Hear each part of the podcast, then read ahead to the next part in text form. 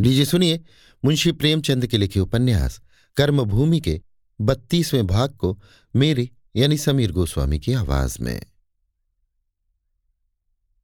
उसी रात को शांति कुमार ने अमर के नाम खत लिखा। वो उन आदमियों में थे जिन्हें और सभी कामों के लिए समय मिलता है, खत लिखने के लिए नहीं मिलता। जितनी अधिक घनिष्ठता, उतनी ही बेफिक्री। उनकी मैत्री खतों से कहीं गहरी होती है। शांति कुमार को अमर के विषय में सलीम से सारी बातें मालूम होती रहती थीं। खत लिखने की क्या ज़रूरत थी? सकीना से उसे प्रेम हुआ। इसकी ज़िम्मेदारी उन्होंने सुखदा पर रखी थी।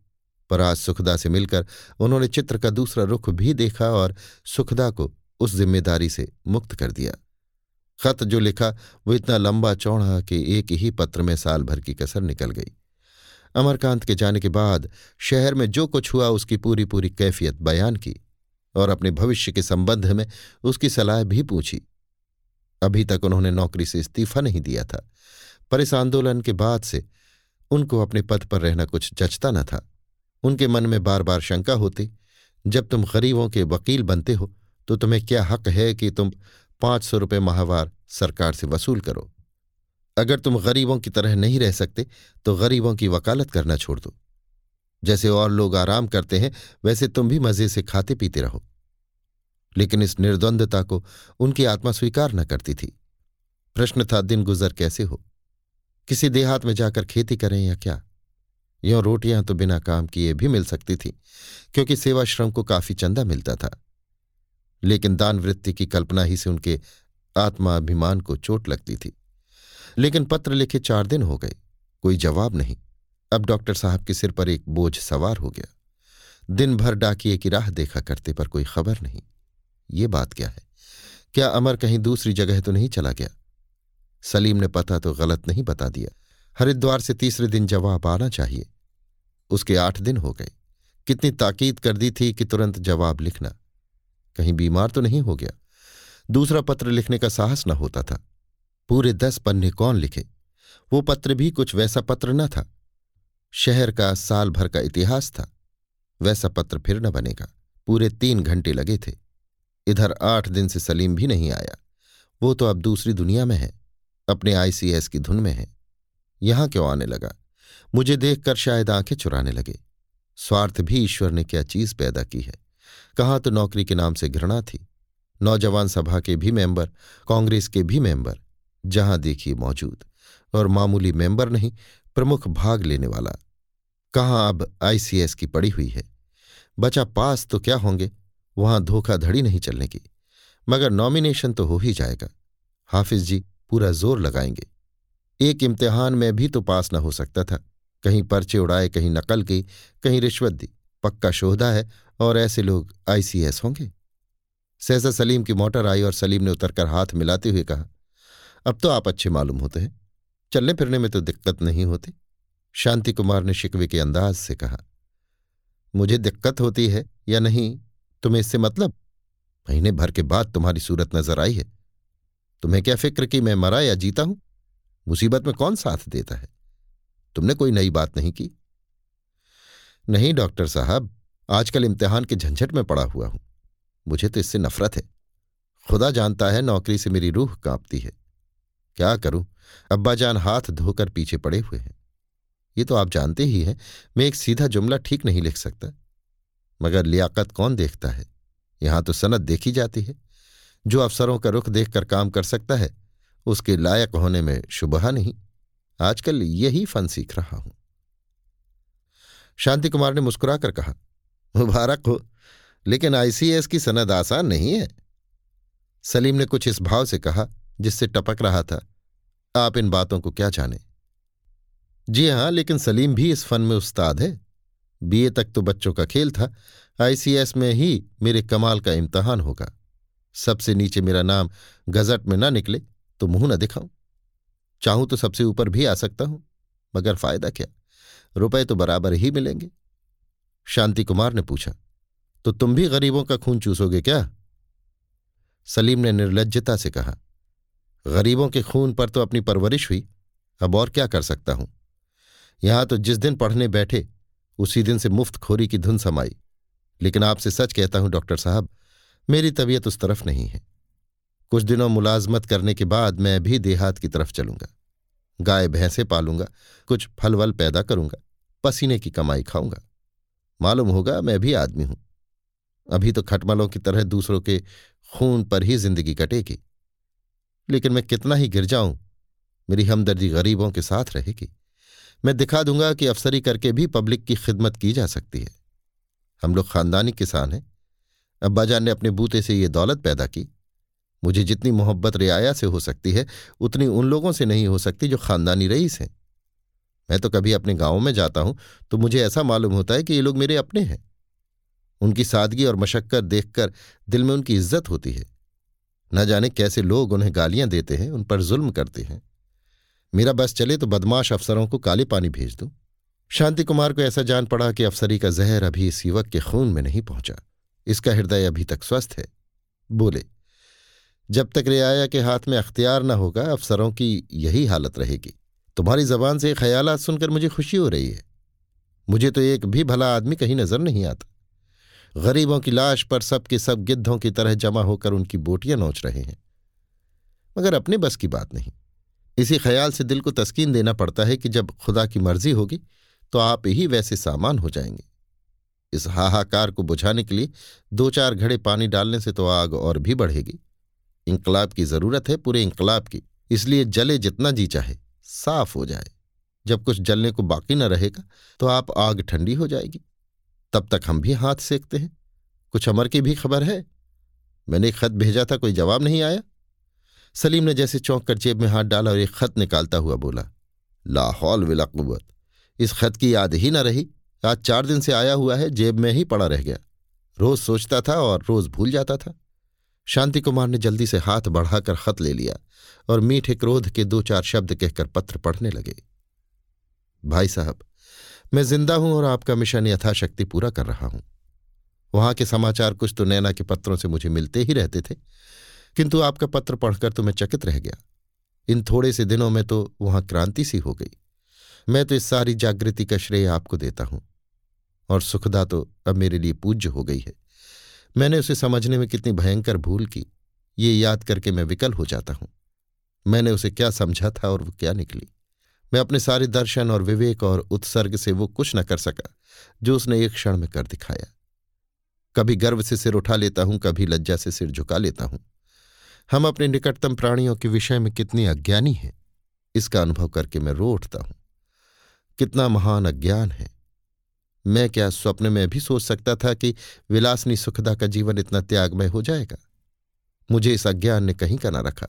जी में आता है आकर सुखदा से अपने अपराध क्षमा कराओ पर कौन सा मुँह लेकर आओ मेरे सामने अंधकार है अभेद अंधकार है, कुछ नहीं सूझता।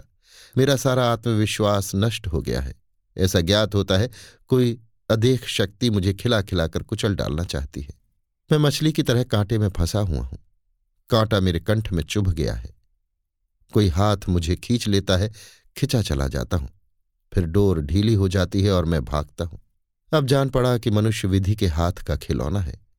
इसलिए अब उसकी निर्दय क्रीड़ा की शिकायत नहीं करूँगा। कहाँ हूँ कुछ नहीं जानता। किधर जा रहा हूँ कुछ नहीं जानता। अब जीवन में कोई भविष्य नहीं है। भविष्य पर विश्वास नहीं रहा। इरादे झूठे साबित हुए। कल्पनाएँ मिथ्या निकली। मैं आपसे सत्य कहता हूँ, सुखदा मुझे नचा रही है। उस मायावनी के हाथों में कठपुतली बना हुआ हूँ। पहले एक रूप दिखाकर उसने मुझे भयभीत कर दिया और अब दूसरा रूप दिखाकर मुझे परास्त कर रही है। कौन उसका वास्तविक रूप है, नहीं जानता। सकीना का जो रूप देखा था, वो भी उसका सच्चा रूप था, नहीं कह सकता। मैं अपने ही विषय में कुछ नहीं जानता। आज क्या हूँ, कल क्या हो जाऊँगा, कुछ नहीं जानता। अतीत दुखदाई है, भविष्य स्वप्न है। मेरे लिए केवल वर्तमान है। आपने अपने विषय में मुझसे जो सलाह पूछी है, उसका मैं क्या जवाब दूँ? आप मुझसे कहीं बुद्धिमान हैं। मेरा तो विचार है कि सेवा व्रतधारियों को जाति से गुजारा केवल गुजारा लेने का अधिकार है। यदि वो इस स्वार्थ को मिटा सके तो और भी अच्छा। शांति कुमार ने असंतोष के भाव से पत्र को मेज पर रख दिया। जिस विषय पर उन्होंने विशेष रूप से राय पूछी थी, उसे केवल दो शब्दों में उड़ा दिया। सहसा उन्होंने सलीम से पूछा, तुम्हारे पास भी कोई खत आया है? जी हाँ इसके साथ ही आया था। कुछ मेरे बारे में लिखा था? कोई खास बात तो ना थी, बस यही कि मुल्क को सच्चे मिशनरियों की ज़रूरत है और खुदा जाने क्या क्या। मैंने खत को आखिर तक पढ़ा भी नहीं। इस किस्म की बातों को पागलपन समझता हूँ। मिशनरी होने का मतलब तो मैं यही समझता हूँ कि हमारी ज़िंदगी खैरात पर बसर हो। डॉक्टर साहब ने गंभीर स्वर में कहा, ज़िंदगी खैरात पर बसर होना इससे कहीं अच्छा है कि वो जब्र पर बसर हो। गवर्नमेंट तो कोई ज़रूरी चीज़ नहीं। पढ़े लिखे आदमियों ने गरीबों को दबाए रखने के लिए एक संगठन बना लिया है। उसी का नाम गवर्नमेंट है। गरीब और अमीर का फ़र्क मिटा दो और गवर्नमेंट का खात्मा हो जाता है। आप तो ख्याली बातें कर रहे हैं। गवर्नमेंट की ज़रूरत उस वक्त न रहेगी जब दुनिया में फरिश्ते आबाद होंगे। आदर्श को हमेशा सामने रखने की ज़रूरत नहीं है। लेकिन तालीम का सीगा तो जब्र करने का सीगा नहीं है। फिर जो आप अपनी आमदनी का बड़ा हिस्सा सिवा श्रम में खर्च करते हैं तो कोई वजह नहीं कि आप मुलाजमत छोड़कर सन्यासी बन जाए। ये दलील डॉक्टर के मन में बैठ गई। उन्हें अपने मन को समझाने का एक साधन मिल गया। बेशक, शिक्षा विभाग का शासन से संबंध नहीं। गवर्नमेंट जितनी ही अच्छी होगी, उसका शिक्षा कार्य और भी विस्तृत होगा। तब इस सेवाश्रम की भी क्या ज़रूरत होगी? संगठित रूप से सेवा धर्म का पालन करते हुए शिक्षा का प्रसार करना किसी दशा में भी आपत्ति की बात नहीं हो सकती। महीनों से जो प्रश्न डॉक्टर साहब को बेचैन कर रहा था, आज हल हो गया। सलीम को विदा करके वो लाला समरकांत के घर चले। सुखदा को अमर का पत्र दिखाकर सुरखरू बनना चाहते थे। जो समस्या भी वो हल कर चुके थे, उसके विषय में फिर कुछ संदेह उत्पन्न हो रहे थे। उन संदेहों को शांत करना भी आवश्यक था। समरकांत तो कुछ खुलकर उनसे न मिले, सुखदा ने उनकी खबर पाते ही बुला लिया। रेणुकाबाई भी आई हुई थी। शांति कुमार ने जाते ही अमरकांत का पत्र निकालकर सुखदा के सामने रख दिया और बोले, सलीम ने चार दिनों से अपनी जेब में डाल रखा था और मैं घबरा रहा था कि बात क्या है? सुखदा ने पत्र को उड़ती हुई आँखों से देखकर कहा तो मैं इसे लेकर क्या करूँ? शांति कुमार ने विस्मित होकर कहा, जरा एक बार इसे पढ़ तो जाइए। इससे आपके मन की बहुत सी शंकाएँ मिट जाएँगी। सुखदा ने रूखेपन के साथ जवाब दिया, मेरे मन में किसी की तरफ़ से कोई शंका नहीं है। इस पत्र में भी जो कुछ लिखा होगा वो मैं जानती हूँ। मेरी खूब तारीफें की गई होंगी। मुझे तारीफ़ की ज़रूरत नहीं।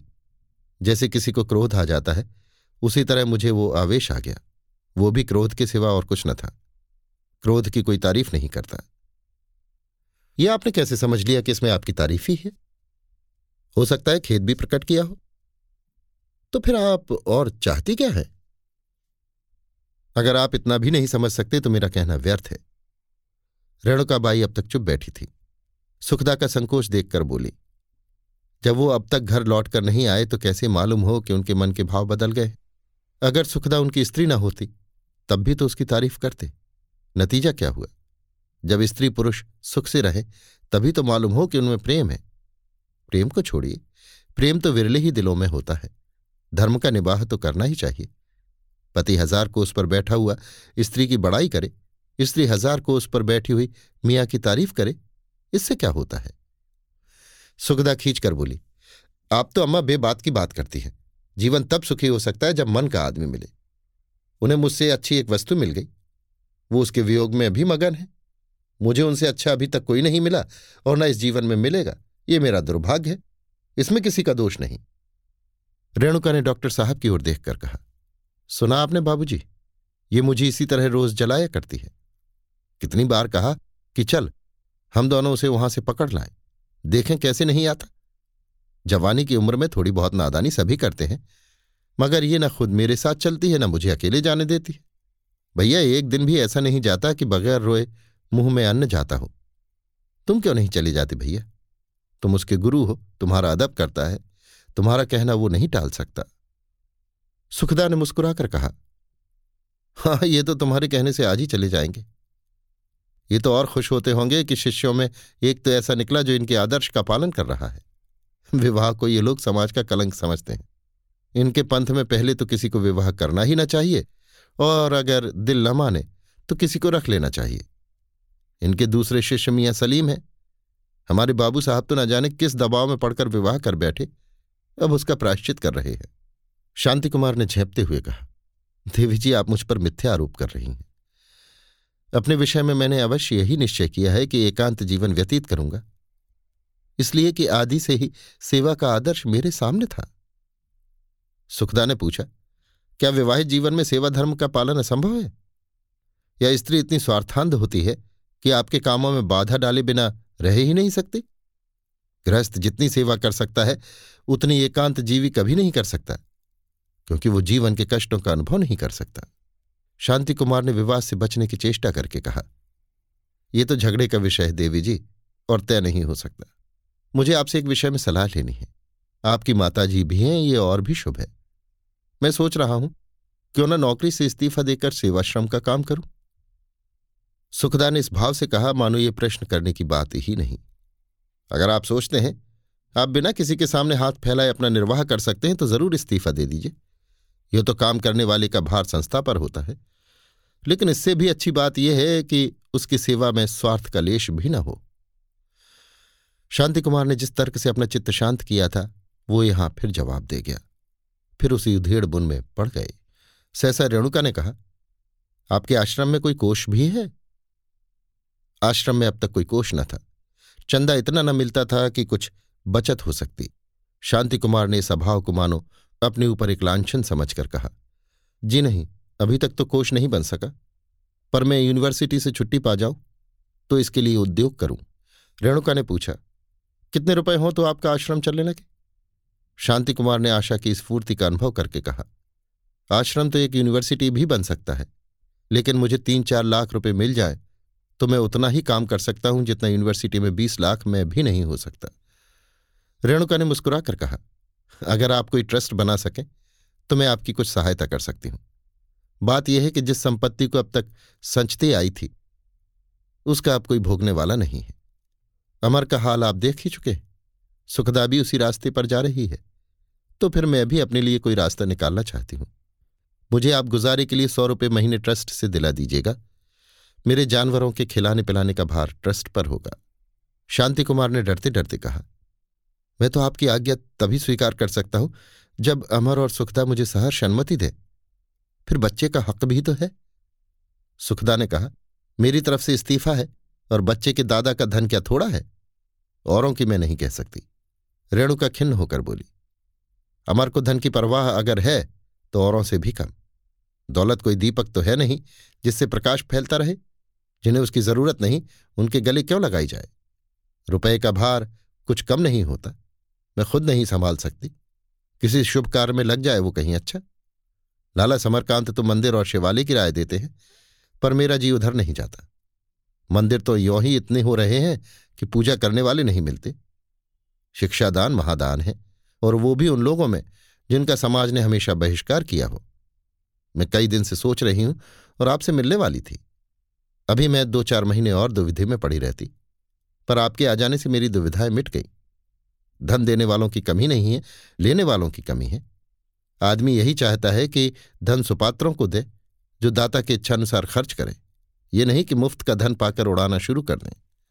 दिखाने को दाता की इच्छानुसार थोड़ा बहुत खर्च कर दिया, बाकी किसी न किसी बहाने से घर में रख लिया।